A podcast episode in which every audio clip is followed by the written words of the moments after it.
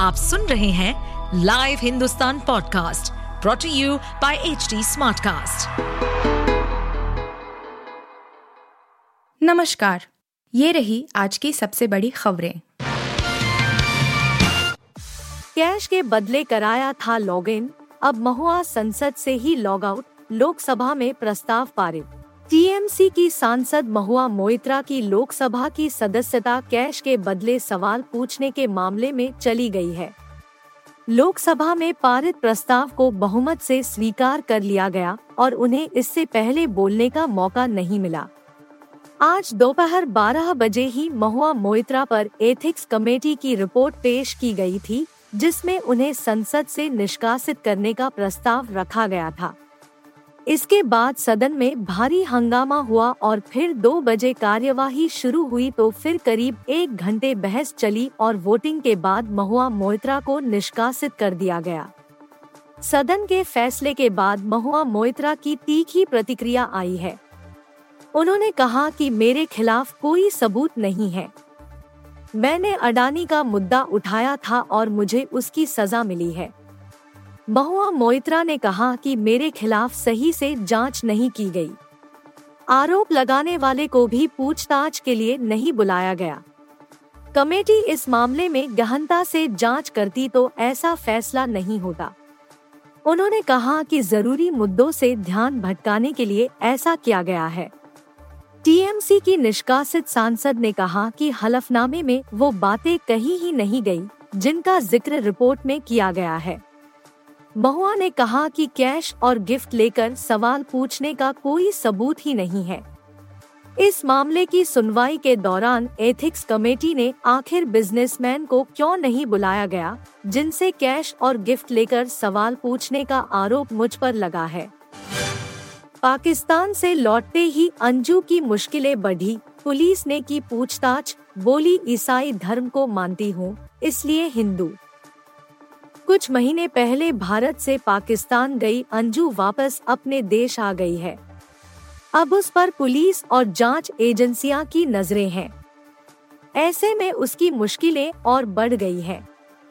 उसके खिलाफ उसके पति अरविंद ने भी पुलिस में शिकायत दर्ज करवाई है। इसी वजह से राजस्थान के भिवाड़ी से पुलिस पूछताछ करने के लिए अंजू के पास पहुँची। वहाँ पुलिस ने अंजू के बयान को रिकॉर्ड किया और उसकी वीडियो रिकॉर्डिंग करवाई। पूछताछ में उसने बताया कि वह ईसाई धर्म को मानती है।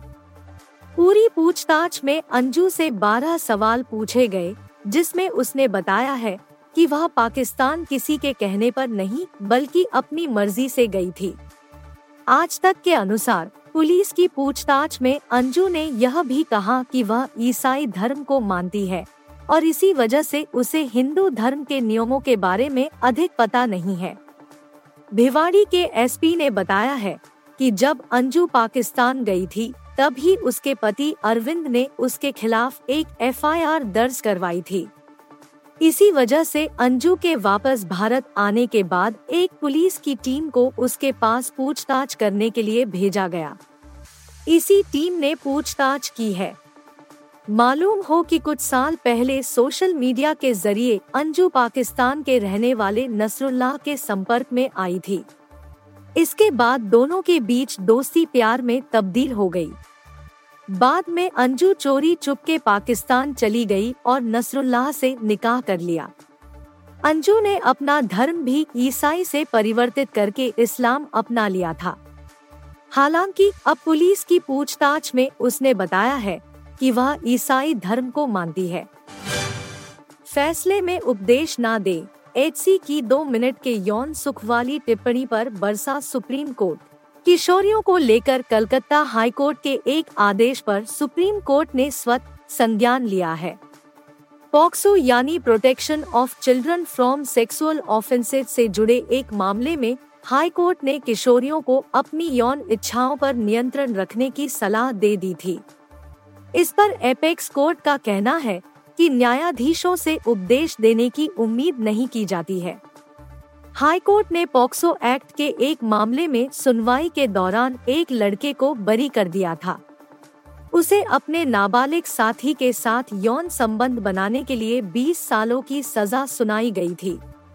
जस्टिस चित्तरंजन दास और जस्टिस पार्थसारथी सेन ने किशोरियों के लिए कुछ एडवाइजरी भी जारी की थी।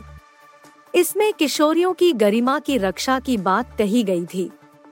साथ ही इनमें कहा गया था कि किशोरी को अपनी यौन इच्छाओं पर नियंत्रण रखना चाहिए, क्योंकि अगर वह बमुश्किल दो मिनट के यौन सुख के लिए हामी भर देती है तो समाज की नज़रों में उसके चरित्र पर सवाल उठेंगे। खबर है कि इस मामले में जस्टिस अभय एस ओक और जस्टिस पंकज मित्तल की बेंच शनिवार को विचार करेगी। शुक्रवार को सुप्रीम कोर्ट ने कहा कि प्रथम दृष्टया विचार यह है कि जजों से यह उम्मीद नहीं की जाती कि वह अपने निजी विचार रखेंगे या उपदेश देने लगे। साथ ही शीर्ष न्यायालय ने यह भी कहा कि हाईकोर्ट की तरफ़ से की गई टिप्पणियाँ संविधान के अनुच्छेद 21 के तहत किशोरों के अधिकारों का उल्लंघन है।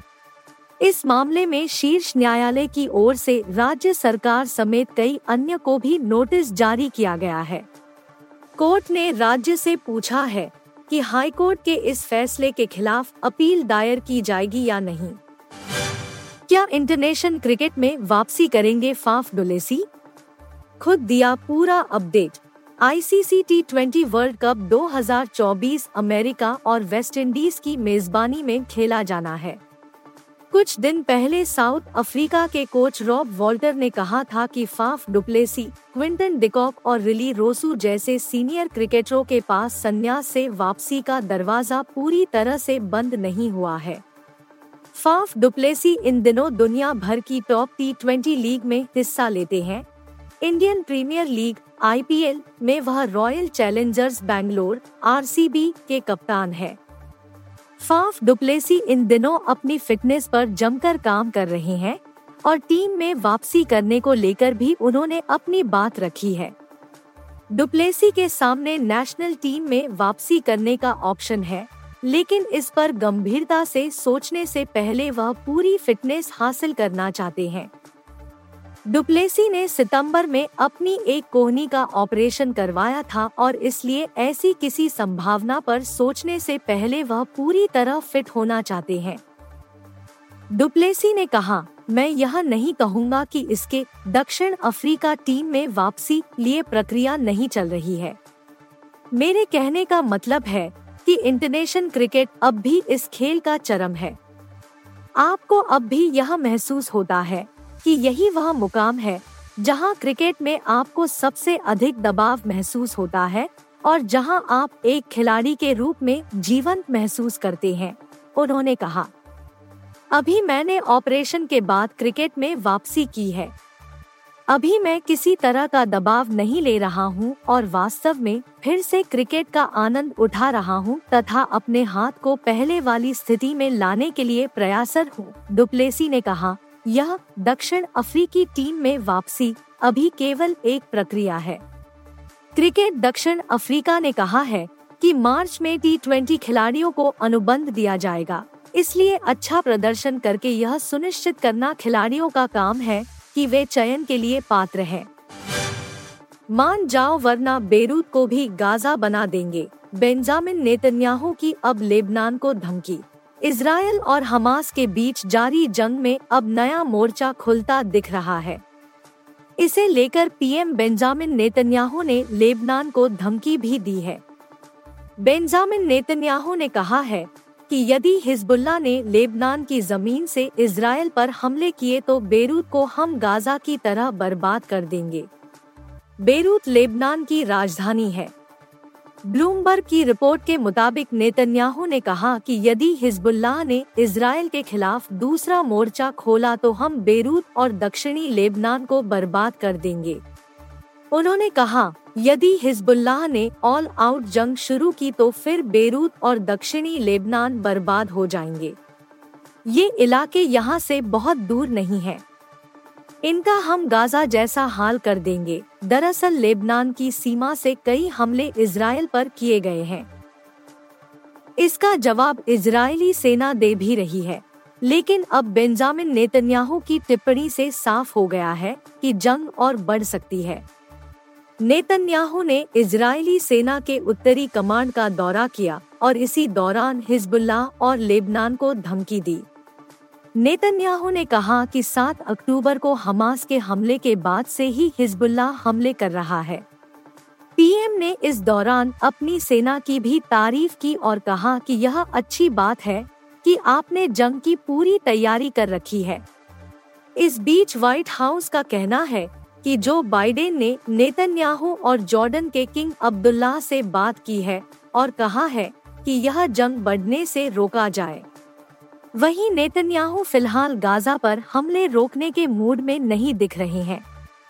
उत्तरी गाजा में भीषण हमलों के बाद अब इसराइल की सेना दक्षिणी इलाके में भी अटैक कर रही है। कई अस्पतालों तक को निशाना बनाया गया है।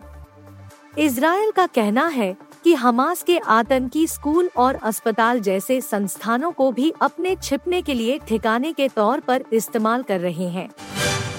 आप सुन रहे थे हिंदुस्तान का डेली न्यूज़ रैप जो एच टी स्मार्ट कास्ट की एक बीटा संस्करण का हिस्सा है। आप हमें फेसबुक ट्विटर और इंस्टाग्राम पे एट एच टी या podcasts@hindustantimes.com पर ईमेल के द्वारा सुझाव दे सकते हैं।